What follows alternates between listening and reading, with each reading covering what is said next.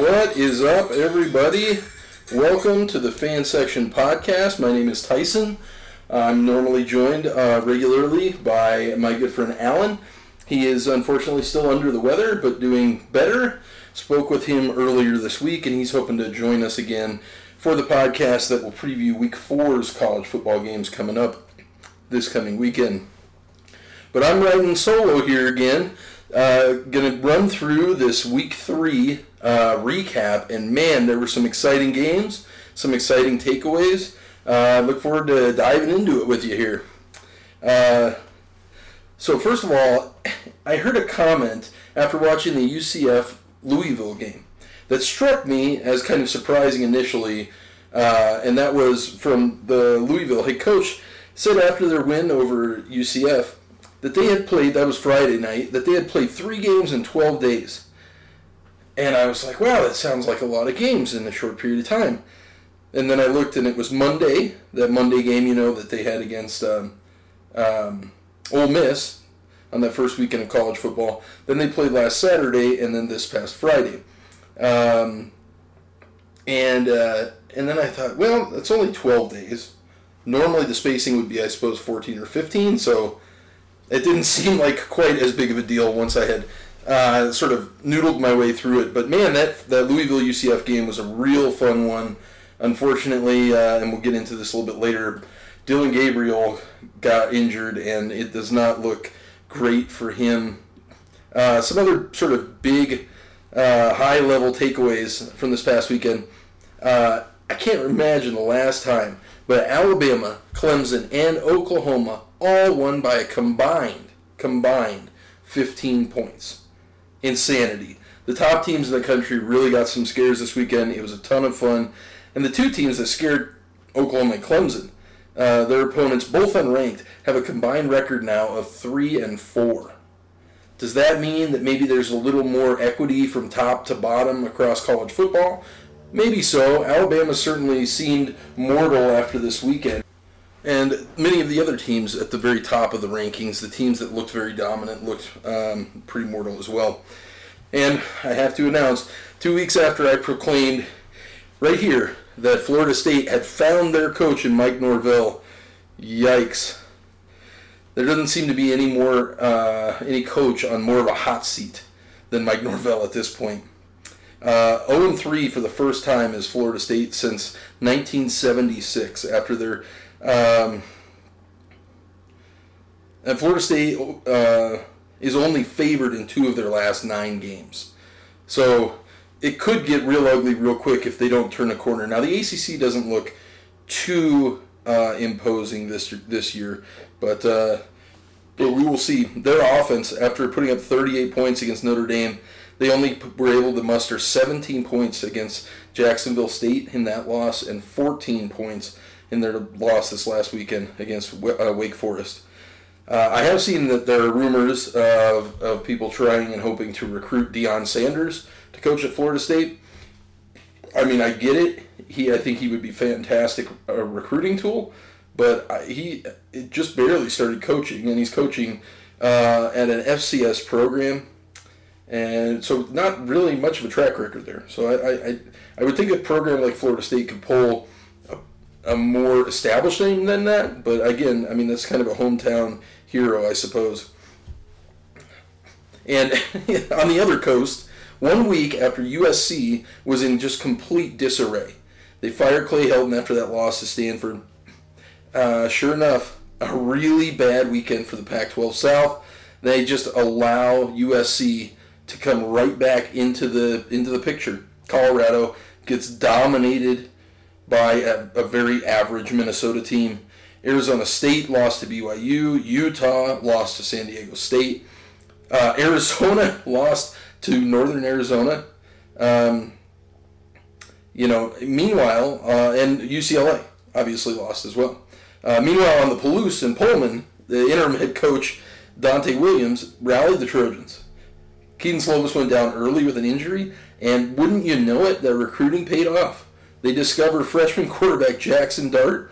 He goes 30 for 46, 391 yards, and four touchdowns as they went from a tight game in the first quarter to quarter and a half to just blowing the doors off of Washington State. The final there was 45-14.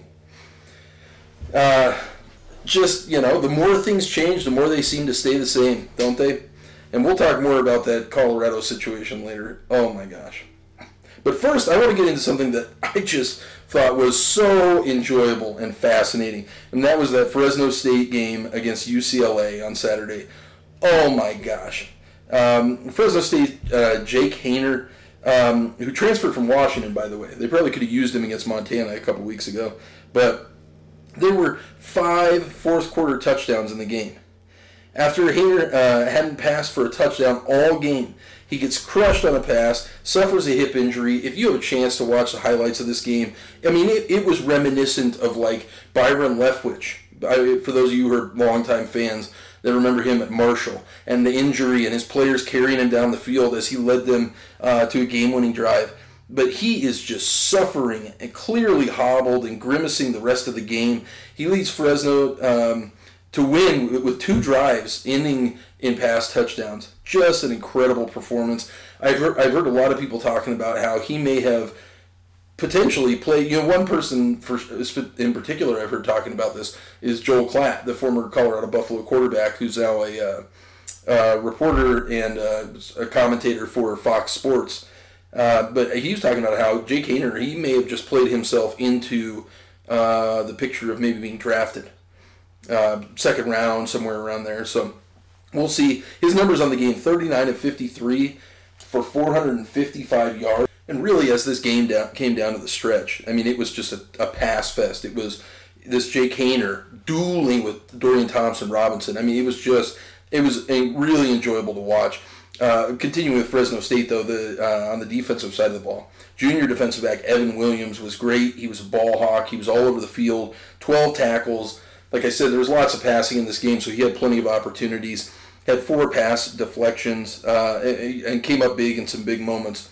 But you know, moving to the other side of the situation, which would be UCLA, who was riding high, who was ranked in the top 15 after beating LSU two weeks ago. Then they, you know, then they had the bye, and then they come into this game. Uh, I, I've been telling you, Dorian Thompson Robinson is a problem. They've really been getting by because they've been rushing with Charbonnet and Brittain Brown for, you know, 300 yards, 250 yards a game, which is fantastic. But Thompson Robinson has not had the completion the completion percentage you would want to see. He has really uh, had some bad misses in the first two games in some pivotal moments, and luckily been saved by the running game and his defense. Well, this game he he really um, kind of turned a corner, uh, and and you got to see a little more. Uh, of, of him uh, ex- excelling, especially as the running game was really struggling. Uh, Dorian Thompson Robinson in, finished with 278 yards, three touchdowns, no interceptions and another and another 67 yards rushing. Uh, you know, and I, I, mentioned, I mean, the story within the story, and I think Dorian Thompson Robinson's due a lot of credit here. Is uh, Fresno State, and I mean, obviously Fresno State is due a lot of credit here, but uh, but UCLA's running game was stifled, completely stifled. How many times have I talked about the Duke transfer Brittain Brown and the Michigan transfer Zach Charbonnet now at UCLA just running roughshod all over teams? Well, in this game, Brittain Brown finished with 23 yards rushing. Zach Charbonnet, 19 yards rushing. Um, I mean that that that now it's almost like the worm has turned, and the problem is on the other on the other side. You know, so I would say you know it's possible that uh, Fresno State they they sort of had a similar idea where they said, hey, clearly the strength is the run. We're going to force Dorian Thompson Robinson to beat us and maybe that's why they were able to get this great win. That obviously in conjunction with Jay Haener playing incredible. Um, but Fresno State's uh, defense held UCLA to only 117 yards rushing. Uh, UCLA was averaging 252 per game, 252 yards rushing per game. Okay, so that was clearly a focus of Fresno State's defense. I am really excited about this Fresno State team. The Mountain West all of a sudden is looking really, really interesting and fascinating. Um, and you know, don't look now, but Boise State, you know, they've only a lot of people wrote them off after that UCF loss. There's several, there's a handful of really good teams in the Mountain West. It's going to be fun to watch. And I, have been talking with Alan. I think we want to try and get to get to a game. You know, uh, um, whether it be you know Fresno State at Wyoming or somebody visiting Air Force or something along those lines. Uh, but that is a very interesting game. I highly recommend you going back and looking at that if you get a chance. But our next game I want to highlight uh, that took place this last Saturday. And and this is let me just start right now by saying I said in the off season that with all of the transfers and turnover, I don't understand how you build a culture and cohesion at Michigan State. I didn't understand what Mel Tucker was doing, and uh, man, he he is looking. at least, I mean, in this small sample size, he's looking a little bit like a mad scientist. They are playing really, really well as a team in all really all phases of the game. Uh, but this Michigan State team won 38 to 17 over Miami down in Coral Gables, and man, that has got to hurt for the Miami fans.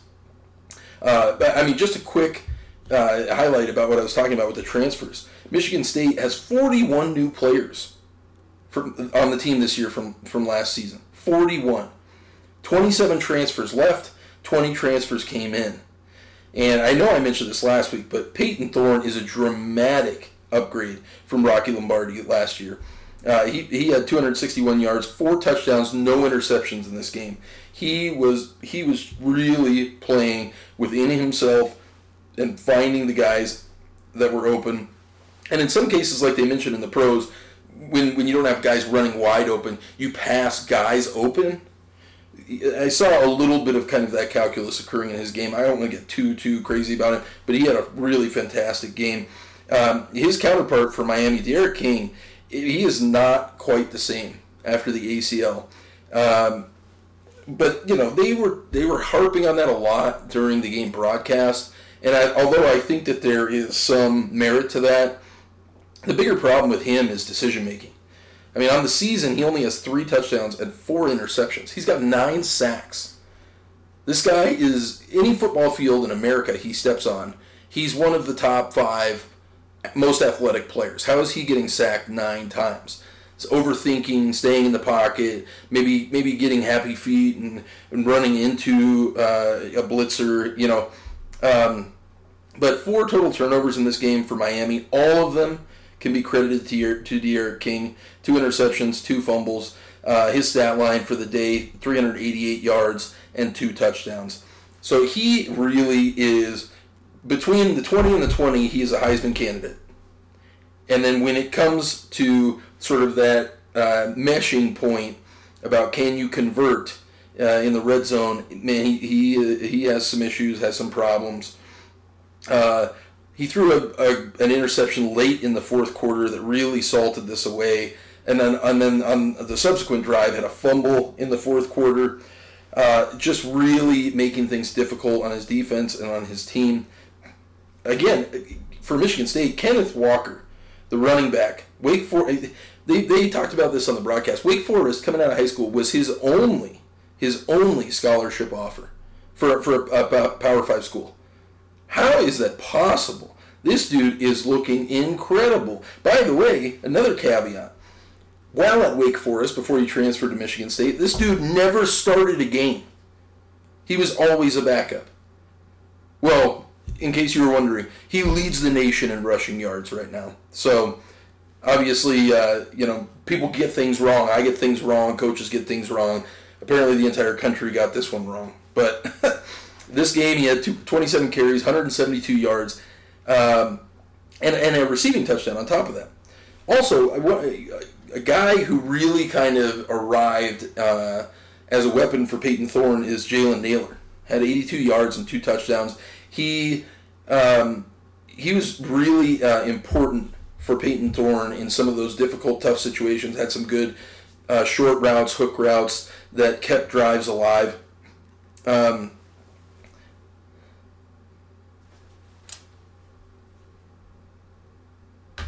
But the story for Miami is just they lack discipline. It's really uh, it's really tough to watch. They get a ton of yards. They have incredible players, and they just they just lack the discipline. They are averaging eight penalties for 76 yards. Um, their, their, their leading rusher on their team, Cameron Harris, 57 yards per game. That ain't to cut it. Um, Miami held them to 55 rushing yards in this game. Um, You know, and, and, and the defense for Miami has given up 427 yards and 35 points per game. I mean, that is really bad. There's really only kind of two bright spots that shown uh, for Miami in this game, and the safety Bubba Bolden had 10 big tackles. He was really key for their defense, but he was about the only thing they had working on defense. And then on the offensive side, you know, uh, Charleston Rambo, the Oklahoma transfer, uh, ended up with 156 yards and two touchdowns, which is a, just a fantastic outing for a wide receiver. But they, the defense couldn't stop anybody, and four turnovers from D'Eriq King. That's tough. Uh, Michigan State did not let their foot off the gas at the end of this game. They had three fourth quarter touchdowns. They did not just salt away this win. They pounded Miami into the ground. This is a program, Michigan State, that I think is on the rise. They get Nebraska next week, who's much improved, Nebraska. But boy, I will talk, I'll talk about this with the next podcast, but it's going to be tough for Nebraska to hang with Michigan State if they're playing this well and keeping themselves from turning the ball over. But the next game we're going to talk about is, um, of course, the biggest game of the weekend, which is Alabama playing against Florida. And let me just start by saying this. I mean, Alabama came out of the gate. They started the game with three straight touchdowns. The only thing Florida could muster in that in that sequence was a field goal. I mean, I, I will be honest with you. I flipped the channel for a good 10, 15 minutes after that because I, I thought, I mean, it's done. Like, how many times do you have to watch Alabama beat somebody down? You know, and, and I was just going, oh my gosh.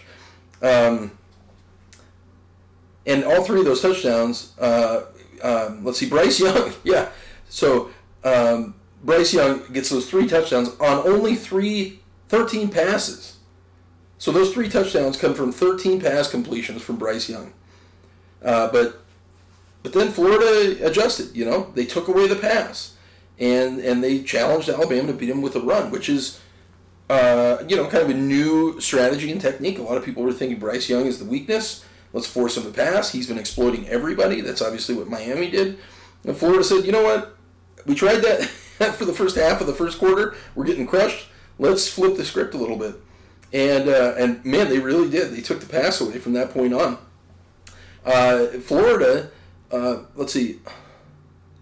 Yeah, Alabama only had 157 yards of total offense in the second half.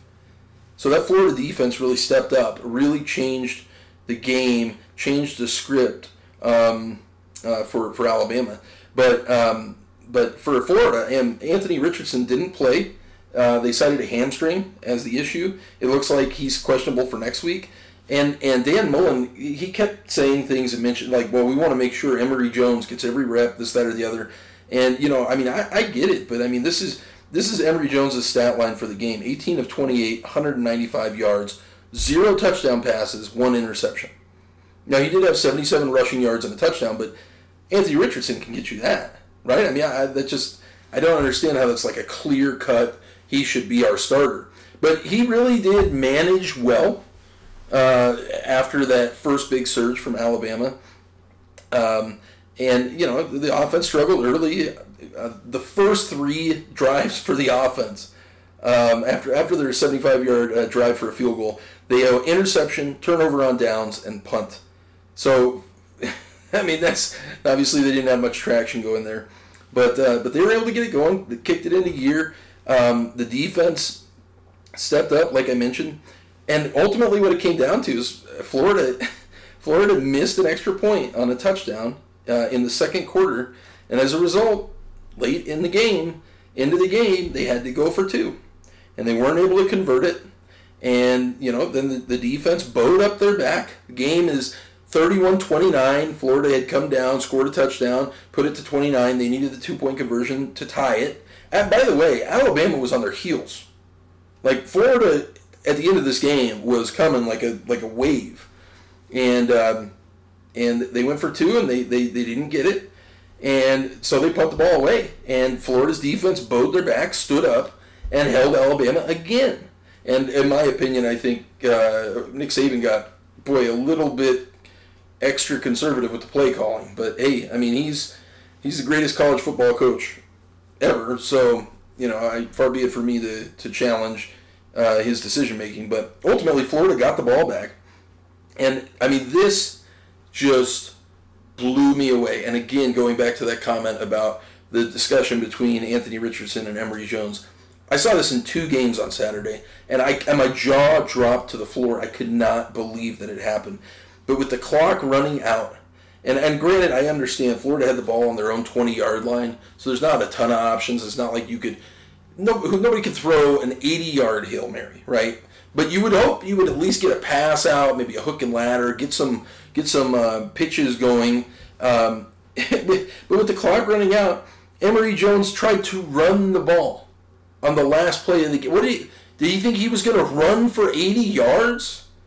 I I don't I don't understand this, um, and I, I guess maybe it's a lapse in judgment, but I mean I just I can't imagine situational awareness.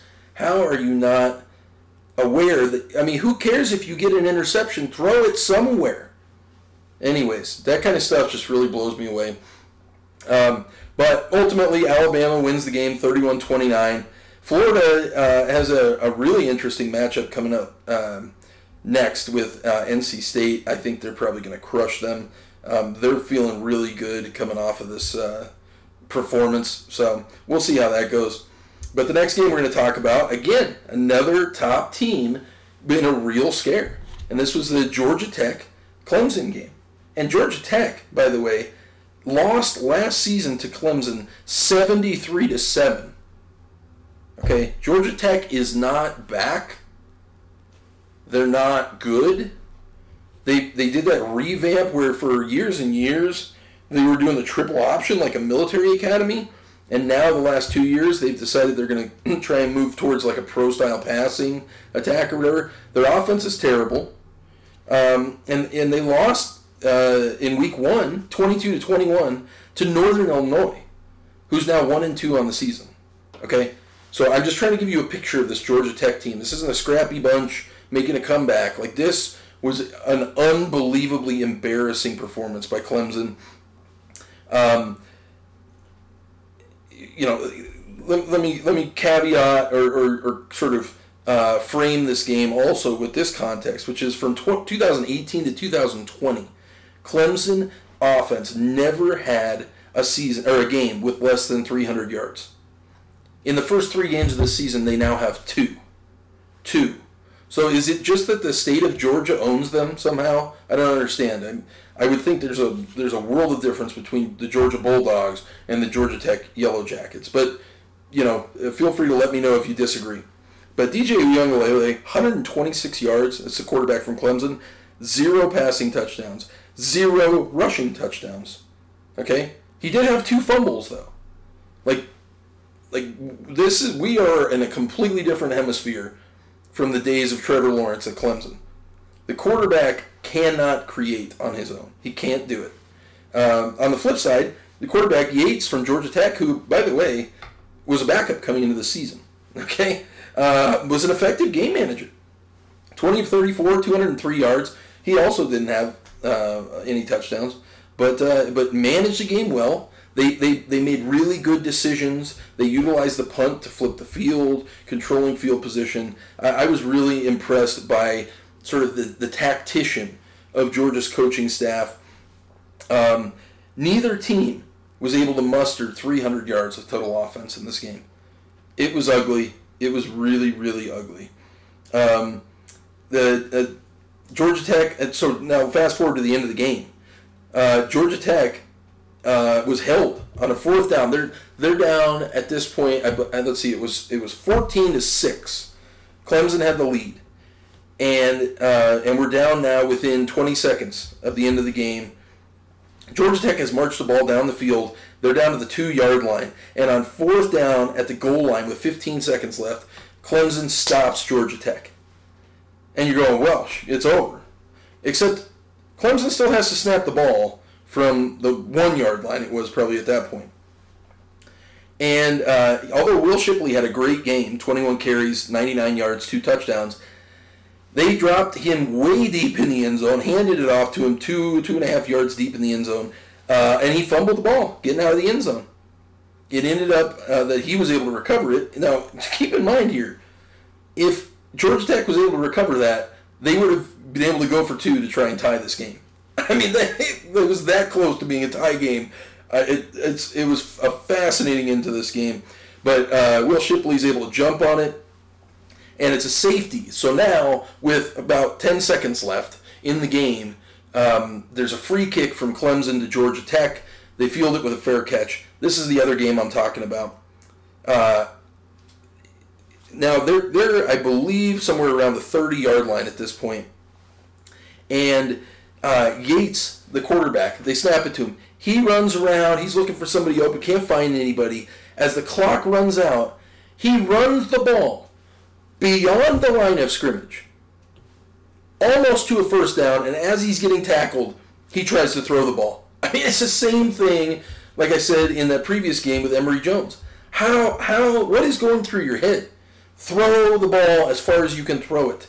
You're not going to run for 70, 80 yards. But anyways, I, you know, in the, in the grand scheme of things, Georgia Tech really played above themselves, and I do think this is a real indictment of Clemson. Uh, ultimately, in the ACC, there's only two teams. By the way, the final score: uh, Georgia Tech eight, Clemson fourteen. Uh, now, there's only two teams that remain undefeated in the ACC after three games. One is Boston College, and one is Wake Forest. By the way, Boston College's starting quarterback, I did think they were a good team. Starting quarterback, now probably out for the season, Phil Jurkovec. so the ACC is not looking real strong. Clemson, when you look at their schedule, they do not play another ranked opponent all year. They may play one in their conference championship game. Probably will, although North Carolina's lost, Miami's lost twice now, um, and in the in the polls they dropped to number nine behind Cincinnati, which I think is big for Cincinnati. To be honest with you, because Cincinnati's got a tougher schedule the rest of the way. So I don't see a situation where Clemson could really jump Cincinnati if they stayed undefeated. Um, but with that being said, let's jump right into this Cincinnati Indiana game. Boy, this was just another one in a long line of just really, really great games. Um, Cincinnati starts the game down 14 to nothing. Um, there was a uh, Desmond Ridder interception and a fumble and and they you know they were really really struggling in the first half. Indiana looked like they maybe they had kind of righted the ship. Although Michael Penix wasn't looking fantastic, uh, they were playing a lot more cohesive. Indiana was in the first half than we saw them last uh, at Iowa uh, or against Iowa. Uh, but then you know with five ten left in the first half, uh, Desmond Ridder pulls the team together, rallies them to a nine-play, seventy-five-yard drive that ended with a forward touchdown run and uh, and and you thought, okay, now it's 14-7. Indiana, you know, they've got whatever it was, two minutes or so left in the game at that point. You know, go down, get a field goal, go into halftime up 10 points, right?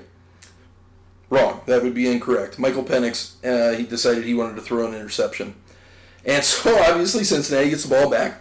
They march it down the field, and uh, with one second left on the clock, they kick a 32-yard field goal, and it's uh, Cincinnati down 10 to 14 at halftime when it when it probably should have been 7 to 14 at least or maybe 7 to 17. Um, really really really poor execution by Indiana at the end of the second quarter there. So we come out, start the second half, and after exchanging a few punts, Cincinnati puts together a good drive, goes down, scores a touchdown, and take the lead, 17 to 14. And I mean, it was just a real fun game the rest of the way. Uh, Indiana gets the ball back. Michael Penix led a long drive, uh, had a big pass, 44-yard pass to DJ Matthews, who was huge for him in this game. Uh, and then they get a touchdown and go up 21-17. And so we start this kind of back and forth period. Um, uh, and so that's that's 21-17. Immediately after that, immediately after that, when you think Indiana's taken control of the game back, uh, Cincinnati's Tre Tucker takes a kickoff return back for a touchdown, puts the score at 23-21, and um,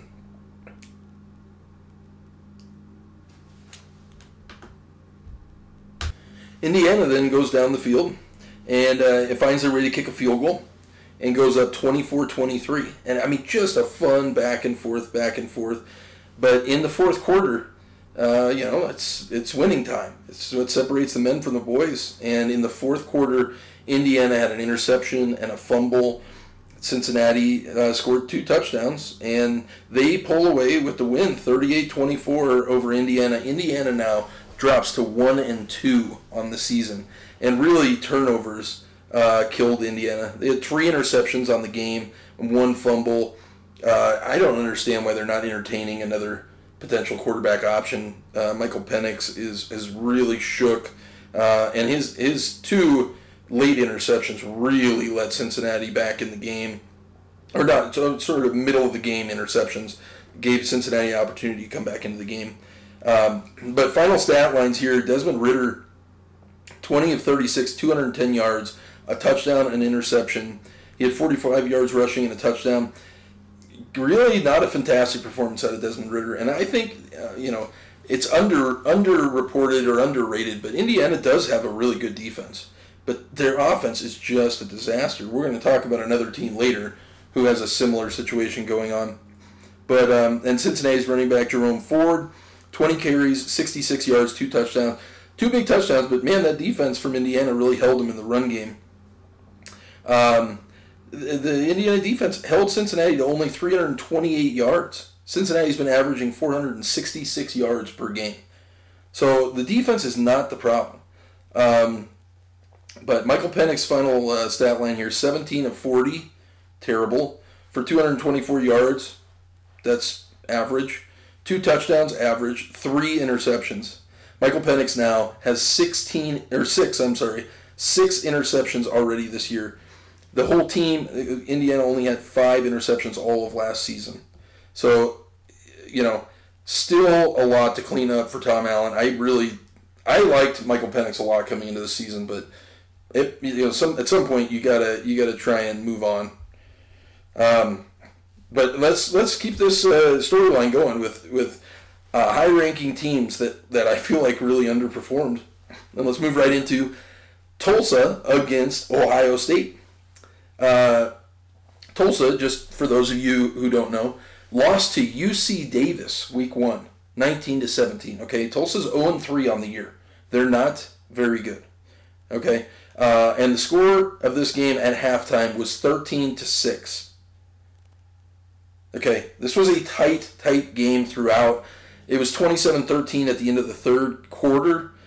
Uh, a little side note: This was the lowest attendance at a home game at, in Ohio for Ohio State since 1971. The fans know. Okay, Stroud struggled. The defense was weak again. They have the 14th worst pass defense in the country. Ohio State does. Okay, they're giving up 290 pass yards per game. And if you think, well, okay, but maybe they're good at the rush defense. No, they're also giving up 181 rush yards a game. Ohio State's defense is porous. Uh, I know sometimes we get uh, ahead of ourselves and think, oh, no, no, they'll find a way. The Clemsons, the Alabamas, the Ohio States of the world. No, I, I think, man, I think Iowa, Penn State, um, you know, maybe even Michigan State uh, are really, really rapidly approaching Ohio State. It's not going to be a walk-away Big Ten title for Ohio State this year. I can guarantee you that. Um, but Tulsa had a real great standout. Senior wide receiver Josh Johnson, eight receptions, 149 yards, and a touchdown on the day. Really, really played well. Um, and Ohio State just late in the game. So the final score: Ohio State 41, Tulsa 20. You might look at that and say, "Oh, okay, well they handled it." No, I mean it was really window dressing late. They had a late touchdown, and then as they were pressing, pressing Tulsa was a late uh, pick six interception for a touchdown. I, my estimation as I watched this game was, man, Ohio State really was only about seven points better than Tulsa the entire game. Um, uh, and and Tulsa's quarterback also threw an interception going into halftime. I mean, you take those two interceptions off the board, um, you know, and I think this is a completely different game. But I think uh, let's let's talk the one real bright spot I think that is worth note. Ohio State TreVeyon Henderson um, had, had just an outstanding, fantastic game. 277 yards on the day. That's the third most rushing yards for Ohio State in a game in their program's history. Okay, Um, the, the most being uh, Trey Sermon a couple years ago, 331 yards. Second most is Eddie George, uh, 314 yards from uh, what was that late 90s probably. Uh, Ohio State has a fantastic offensive line, and Miyan Williams. I mean, they've got Master Teague. They've got a great, great setup for a running game, but they're throwing the ball so many freaking times, and C.J. Stroud is not capable of doing that, and their defense is so so weak. Uh, Ohio State gets Akron next week. They're going to dust Akron, and but then you know you're moving into Big Ten play, and so we'll see how they can stand up. The next game we're going to talk about is Utah, who, man, uh, kind of find themselves in a bit of a spiral now uh, after their loss in the rival game, rivalry game, the Holy War against BYU. They went and traveled down to San Diego to play San Diego State, and uh, and right out of the gate, San Diego State three and out, and they punt, and Britton Covey, the wide receiver from Utah, takes the punt back for a touchdown. And you're going, oh, right, man. Okay, Utah. These are both teams that I like generally, but uh, you're going, okay, Utah, man. They're they're swinging, they're slugging. It's a boxing match. They're you know they're they're taking their shot. And then you settled in to watch basically no offense in the first half after exchanging field goals. Um, San Diego State's Jordan Byrd uh, takes a hundred yard kickoff return back for a touchdown, and we were tied 14 or uh, we were tied 10-10 at halftime um, with no offensive touchdowns in the first half. Outstanding defense if that's what you're looking for in a game, but no offensive touchdowns. Uh, punt return for a touchdown for Covey, kickoff return for a touchdown for Byrd from San Diego State. San Diego State has an outstanding defensive line. Uh, and we told you preseason, San Diego State's the top 10 uh, defense in the country. And they were in that backfield making things difficult for Charlie Brewer all day. So, but on the flip side of the ball, San Diego State's uh, quarterback, uh, Berkshire, or uh, Lucas Johnson was in to replace Berkshire, who was injured last week. Um, and on the first possess- their first possession of the second half, eight he leads an eight play, 82 yard drive for a touchdown to go up 10 to uh, 17 10. Um, and Lucas Johnson is mobile. Okay, he can move around. He looked really, really good on the day. Um, he, he, the drive was basically a Lucas Johnson run, then a Greg Bell run. Lucas Johnson run, Greg Bell run, and that was just it was like body shot, body shot, body shot uh, in the second half against um, against Utah. At least early in the second half against Utah. Um, in the final four minutes uh, of the third, um, in the final four minutes of the game, um, uh, Cameron uh, Rising, Rising. So, so by the way, uh, Charlie Brewer was terrible. Okay, uh, Utah's first possession of the second half, he threw an interception that they took all the way back to the five yard line. Uh, they're already down, by the way, 17 to 10. This is after that uh, touchdown. Lucas Johnson led San Diego State down the field. Takes the ball all the way back to the five yard line. And to Charlie Brewer's credit, he chased him down. He threw his body into him and tackled him out at the five yard line. But um, they ended up punching that in. San Diego State did for a Greg Bell touchdown. And they went up 24 to 10 like that. I mean, just like lightning out of the start of the second half. And then on the next possession for Utah, the next two passes Charlie Brewer throws are both almost interceptions. The first one, a lineman's coming into the backfield, tips it straight up, and it's tipped around, almost intercepted. The second one is kind of on a fade route going down the field. The defensive back plays it great, reaches up, almost gets the interception. And so with, with 4.30 left in the third, uh, Kyle Whittingham made the decision. He pulled Charlie Brewer. Yes, the Charlie Brewer, the Charlie Brewer who transferred from Baylor – who many people think may have been one of the most important or best graded transfers in the offseason, pulled him, pulled him in the third. And you know we've been talking about this on this podcast, just not understanding the mesh of a gunslinger like Charlie Brewer with a program like Utah. One thing I, I wanted to just mention um, that I hadn't talked about before, but just as part of the difference is when, when Charlie Brewer was at Baylor, he was almost always in the shotgun.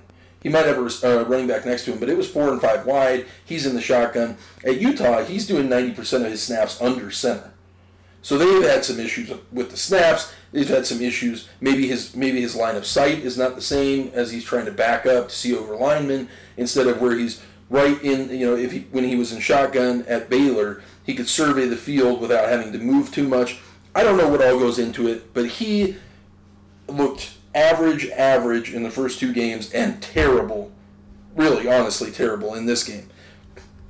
And so, in the uh, final four minutes, uh, Cameron Rising, Rising drives the, the Utah Utes down 65 yards for a touchdown. This is final four minutes of the game, by the way. They miss the extra point. So now they've climbed back to 16 to 24. Okay? Uh, the defense holds, get the ball back. Cameron Rising, again, drives the Utes down 75 yards for a pass touchdown with 16 seconds left on the clock. The Utes, Utah are down 22 to 24 to San Diego State. And you're, I mean, it was an incredible comeback that they mounted. And now they've got to go for two because of that missed extra point earlier. And he rolls out, and there's all kind of receivers moving around. All of a sudden, right as he lobs it to the back of the end zone, you notice that uh, the tight end Keefe is just all alone in the back of the end zone. Catches it, two point conversion, good. 24-24. We're going into overtime. This game was really, really fun to watch as well. Uh, in the in the first overtime, both teams just cut right down the field, scored a touchdown, pushing into second overtime, and you're really feeling like, man, there's all this momentum. How could the defenses stand up? Well, they both stood up. Okay, first, uh, San Diego State holds uh, Utah to a field goal. They kick the field goal, they miss it. Now you're thinking, oh my gosh, okay, it's basically over, right? Well, Utah holds San Diego State to a field goal. They also miss the field goal. On we go into third overtime. Third overtime now with the new rules is they no longer do uh, sort of the same way they do the first two overtimes. You get the ball to 25 and go. I got to go in and score. Now it's just straight up. We put the ball at the two, two point conversion, and um, uh, on the on the uh, two point conversion, the San Diego State Aztecs punched it in to go up 33-31. Utah failed on their two point conversion, and uh, man, I mean, look at the stat line for Cameron Rising, who replaced Charlie Brewer in just a little over, uh, you know, one quarter and the overtime. 19 of 32, 153 yards, three touchdowns. I mean, what a game! Uh, I just saw in the news today. Charlie Brewer has decided he's leaving the program at Utah, which, okay, I mean, Cameron Rising's the guy, and so he was he was going to be sitting on the bench anyway. Um, Cameron Rising also had five rushes for 46 yards my dude uh, from Utah that I told you before the season. Keep your eye on this kid. He could be the uh, uh, Pac or the uh, Mountain uh, yeah Pac-12 uh, All Defensive Player of the Year. Devin Lloyd again another 13 tackles, three tackles for loss. He's now I believe number four in the country in in tackles. But the, the real story of the day, and, and I mentioned this last week, but is that man, Brady Hoke is really doing a great job with San Diego State. They really look like those great teams from three, four, year, five years ago uh, with Donnel Pumphrey, uh, with uh, Rashad Penny, some of those guys. Um, Lucas Johnson, 10 of 19, only 44 yards passing, but he had 87 yards rushing. Greg Bell, 33 carries, 119 yards, two touchdowns. They are just a dynamic duo running the ball out of the backfield. And you know, don't look now, but the night before Halloween, October 30th, you're going to get a matchup San Diego State and Fresno State with Jake Haener, I just mentioned before. That is going to be an outstanding game. Man, if you can, stay up late and watch these Mountain West games. They are so much fun. And with that being said, we'll move right on into our next game, which was also a very, very fun uh, and exciting game and that was Arizona State uh, and BYU. Um, boy, it was just uh, total dominance early on for BYU. Herm Edwards and his offensive staff at Arizona State just could not figure out that BYU defense, which is which is really really a pretty good defense this year. And they were down 21 to seven at halftime. Jayden Daniels was really not uh, making anything happen for their offense. Now they came out hot and made a small push, uh, winning the third quarter ten to nothing. So they go into the fourth quarter Uh, the game's 21-17. BYU gets the ball back, and they're um, they're down or they're up 21-17, but Arizona State is really mounting a comeback, and uh, and uh, Jaren Hall, who the quarterback for BYU, was really having a pretty good game, but man, he makes a wrong read and he throws an interception to Merlin Robinson. And this, I've got to tell you, you need to watch. This was one of the more most fun uh, and exciting plays I saw the entire weekend. Uh, Jaren Hall throws an interception. Merlin Robinson from Arizona State takes it back 60 yards, and he's about down to the 15, and you see two guys come into the picture from BYU. One of them is the running back, Tyler Allgeier. Chased Merlin Robinson 60 yards down, jumps up on top of his shoulders, and swings like a boxing uppercut and punches the ball out of his hands. He fumbles it back inbounds as those two players fall out of bounds. And who recovers the fumble? The quarterback, Jaren Hall. I mean, you talk about not giving up on a play. Your star running back and your quarterback chased down, and a clear should have been pick six interception for a touchdown. I mean, it's those kind of plays that, that really, I think, make the difference for BYU. And the game, again, was only 21-17 at that point. Arizona State would have gone up 24-21. Instead, BYU gets the ball back. BYU uh, moves the ball a little bit, regains field position. They punt the ball back to Arizona State. Arizona State moves the ball a little bit, fumbles. Arizona State's defense stands tall. They get the ball back, force a punt. Again, still 21-17 at this point. And uh, Arizona State fumbles again with 6.37 left. Just too many missed opportunities for Arizona State. Um, and, and, and just, I mean, there's a lot to be said about Arizona State in this game, but ultimately BYU gets the ball back with 5.18 left. They mount a 77-yard drive for uh, for a field goal, no, for a touchdown to push the score to 27 to 17. In this game, ultimately BYU uh, wins the game. In this game, Arizona State had 16 penalties for 121 yards. There were at least three more that were declined by BYU. Arizona State had four turnovers, uh, two interceptions, two fumbles. Uh, I mean, just a really undisciplined, poor performance of Arizona State, but the heart was there on both sides of the ball. Man, th- these two teams were fighting so hard. It was a really, really enjoyable, fun game to watch. BYU gets South Florida next, and then call, and then uh, Arizona State um, gets a really, really befuddled and beleaguered Colorado Buffalo team next. It's going to be uh, interesting or potentially really painful to watch that game uh, coming up this weekend.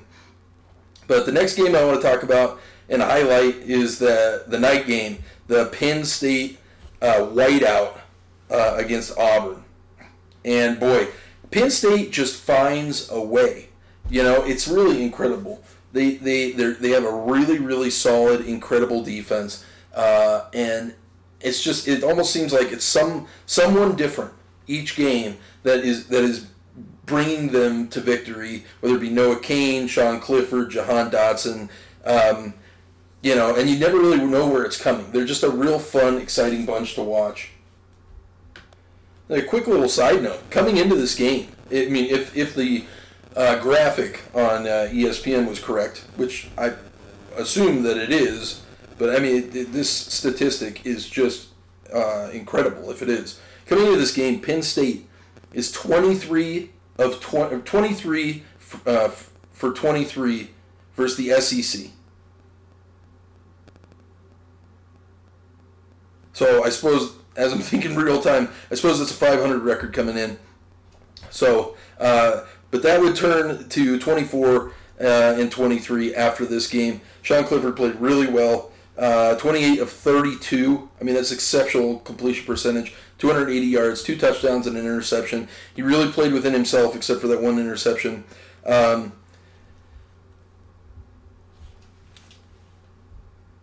this game was really back and forth uh, back and forth, back and forth. Uh, Penn State was up 21-10 going into the third, which was the largest lead to that point.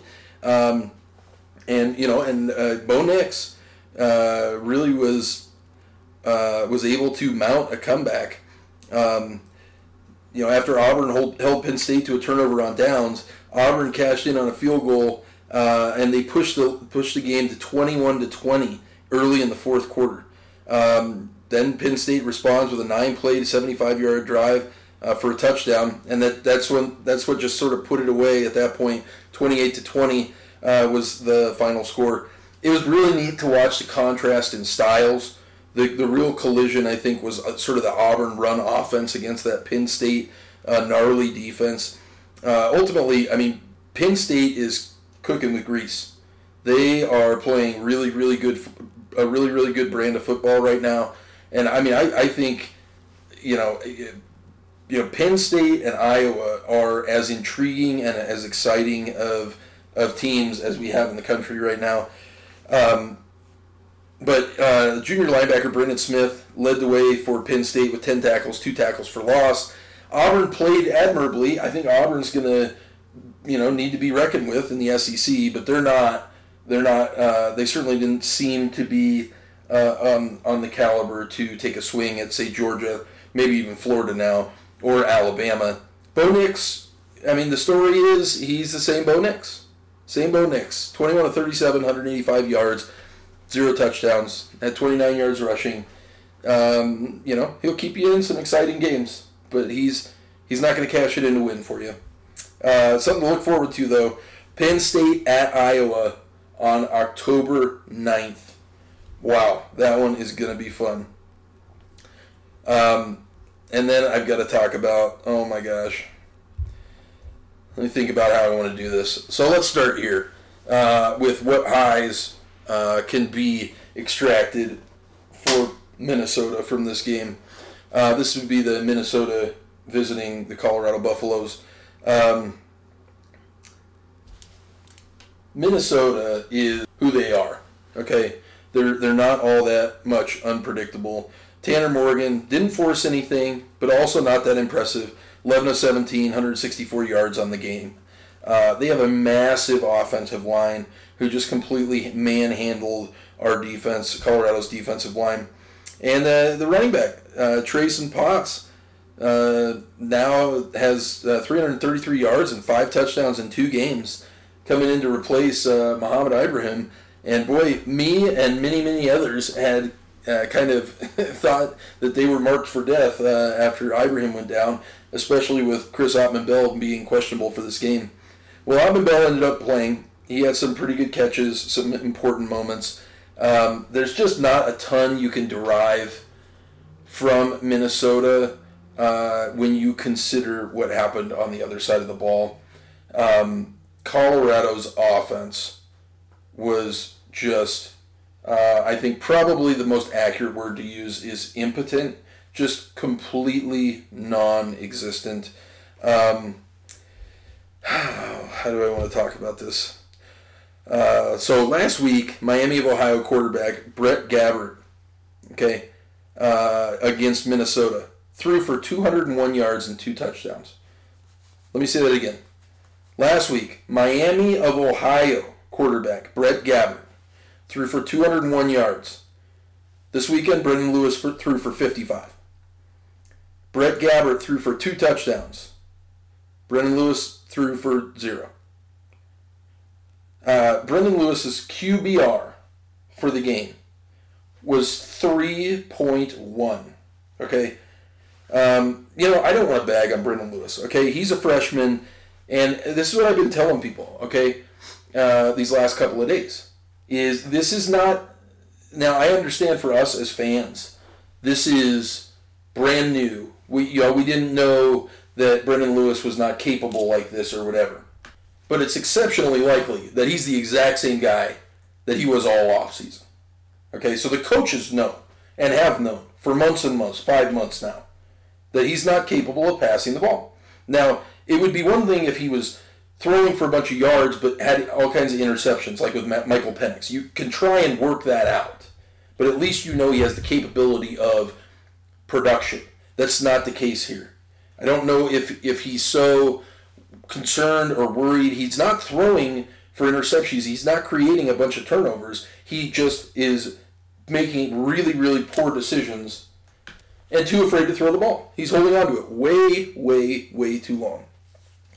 You know what? Let's let's uh, let's compare uh, last week to this week for Miami of Ohio. Okay, against the same Minnesota defense. Total yards: Miami of Ohio, three hundred and forty-one. Colorado, sixty-three. Points scored by Miami of Ohio on Minnesota, twenty-six. Colorado, zero.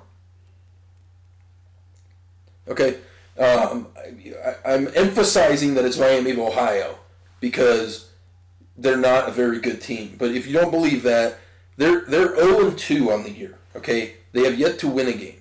So let that sink in a little bit. Uh, you know, a lot of people have mentioned to me, well, you know, the defense didn't play well either. Well, yeah, I mean, when you look at the score, we lost. Colorado lost uh, 30 to nothing to Minnesota, but it was only 13 to nothing at halftime. So that's an average of a little bit less than a touchdown per quarter. It was only 20 to nothing after after the third quarter. Same thing. Average of a little less than a touchdown per quarter. Now, as I look over the data and the statistics for all the teams in the country, 28 points for the game, which is an average of a touchdown a quarter, is probably a little bit of a little bit below average, right? So it's the it would as a defensive performance, it would be a little bit better than average. Okay, not great, but a little bit better than average. Okay, but then you consider why is it then that that uh, that the defense didn't perform as well? Well, Minnesota controlled the time of possession 40 minutes to 19 and a half minutes. Okay? So Colorado's defense was on the field for almost 20 more minutes. 20 more minutes. They almost played two lengths of a game. Colorado's defense did. Okay? Um, Colorado's offense had seven three and outs, eight punts, two turnovers, four sacks. Jarek Broussard and Alex Fontenot, who we know are fantastic athletes, uh, only ran the ball for a combined eight carries. Eight carries. They only carried the ball eight times. Why? Why is that? Questions don't, that don't have great answers, I guess. But so let's look. Entering the game, Colorado's offense had the 22nd fewest yards per game in the country. After the game, Colorado's offense now has the fifth fewest yards per game in the country. Entering the game, Colorado's offense had the 26th fewest points scored in the country. After the game, the fourth fewest points scored. So let me just explain that what that means is there are only three teams in the entire country in Division One football who have scored fewer points on the season than Colorado. And remember, we racked up a bunch of points against Northern Colorado. Okay, so keep that in mind. That is abysmal, terrible, despicable, really, really bad. Okay, on the defensive side of the ball, though, coming in, Colorado had the 20. They were ranked the 25th best defense in total yardage allowed. After the game, they're still almost in the top third of total uh, yardage allowed uh, per game, which, considering they played almost two full lengths of a game on the defensive side of the ball, is really pretty impressive. Coming into the game, they, the Colorado defense had allowed the they were the number four defense in the country in points allowed. After the game, they're still a top 25 defense in the country in points allowed. Okay, so the defense did not perform as well as they had been. But the mark that they were setting was exceptional, was top tier in the country. Okay? Or right thereabouts. Okay? Colorado, right now, has the third fewest passing yards per game in the country. Third fewest passing yards per game in the country. Colorado's longest passing completion on the season is 23 yards in week one against Northern Colorado. They only have one passing touchdown all year. Let me repeat that. In three games, Colorado has only one passing touchdown. Let's, let's put a little context on that. Army. Army, a team who only passes the ball 6% of their plays. They run the ball 94% of their plays. They've only passed the ball 13 times in all their games this year. They have four passing touchdowns. Colorado only has one. Okay, Colorado doesn't have a single receiver through three games who on the season has more than 50 yards receiving. It's a it's a real, real, real problem. This is not well, we had a poor performance. Well, we're going to work on some things. No, no, no. This is like really, really bad. Our, Colorado's offense is one of probably the five worst in the country. It's not okay. So, with all of that as a backdrop, this brings me to the point I'm getting at. Okay? Uh, Darrin Chiaverini is the offensive coordinator. Okay? He began as a receivers coach, was co-offensive coordinator for several years, uh, a couple of years now, offensive coordinator. Okay? Now, let me start by giving him some praise. Okay? Rivals.com has ranked him as a top 25 recruiter in 2018, 2019, and 2020. There is not any question in my mind that he is an exceptional recruiter. He's recruited the likes of Steven Montez, Laviska Shenault, Jarek Broussard. Okay, these are great athletes. He has done a great job getting out of our state, going to different areas, finding good athletes, bringing them home. Okay, but let me just paint a picture for you. He took over as co-offensive coordinator in 2018. Okay, so let's just juxtapose and put side by side years 2017, 18, 19, and then 2020 to the present. I combined 2020 and the three games this year because there were only six played last year, three this year. That's nine. It's closer to the sample size uh, of the other ones, which are 12 games, in some cases 13. Okay? In 2017, Colorado's offense averaged 417 yards per game. The next year, Darren Chiaverini became a co-offensive coordinator. They went from 417 to 392. In 2019, 388. In 2020 to the present, 354.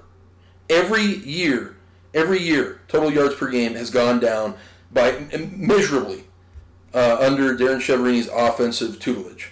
How about passing yards per game? In 2017, before he was an offensive coordinator, 260 yards Colorado averaged per game. In 18, 249. In 19, 238. And 2020 to the present, we are averaging 164.7 passing yards per game. Disgusting. That's just, just flat out disgusting. Okay? Points per game. Points per game on offense. 2017, before Chiaverini took over, we were averaging 28.8 points per game. Then in 2018, when he becomes a co-offensive coordinator, from 28.8 to 27, 2019, 20, it was 23 and a half, and in, in 2020 to 20 to present 23 and a half. Every measurable has been tanking every year consistently since Darren Chiaverini has taken over as an off- a co-offensive coordinator. And many of the metrics passing yards per game specifically when he was the sole offensive coordinator. You go from 238 to 164 164 yards per game. I mean what happens there right? And the argument is, well, we, you know, we went from a more consistent quarterback like Steven Montez to Sam Noyer, and now we have Brendon Lewis. It's like, okay, well, didn't you recruit these guys? How do you not have somebody to replace them? So at some point along this discussion, Coach Chiaverini needs some accountability in this, okay? Karl Dorrell has experience as an offensive coordinator at the college level. Okay? He also has experience as a wide receivers coach and quarterbacks coach in the NFL. Hmm, those seem like two positions important to improving your passing game. Now is the time. Now is the time. Do not waste another moment. Karl Dorrell must take over as the play caller for the remainder of the season for Colorado. Otherwise, this can get really, really ugly.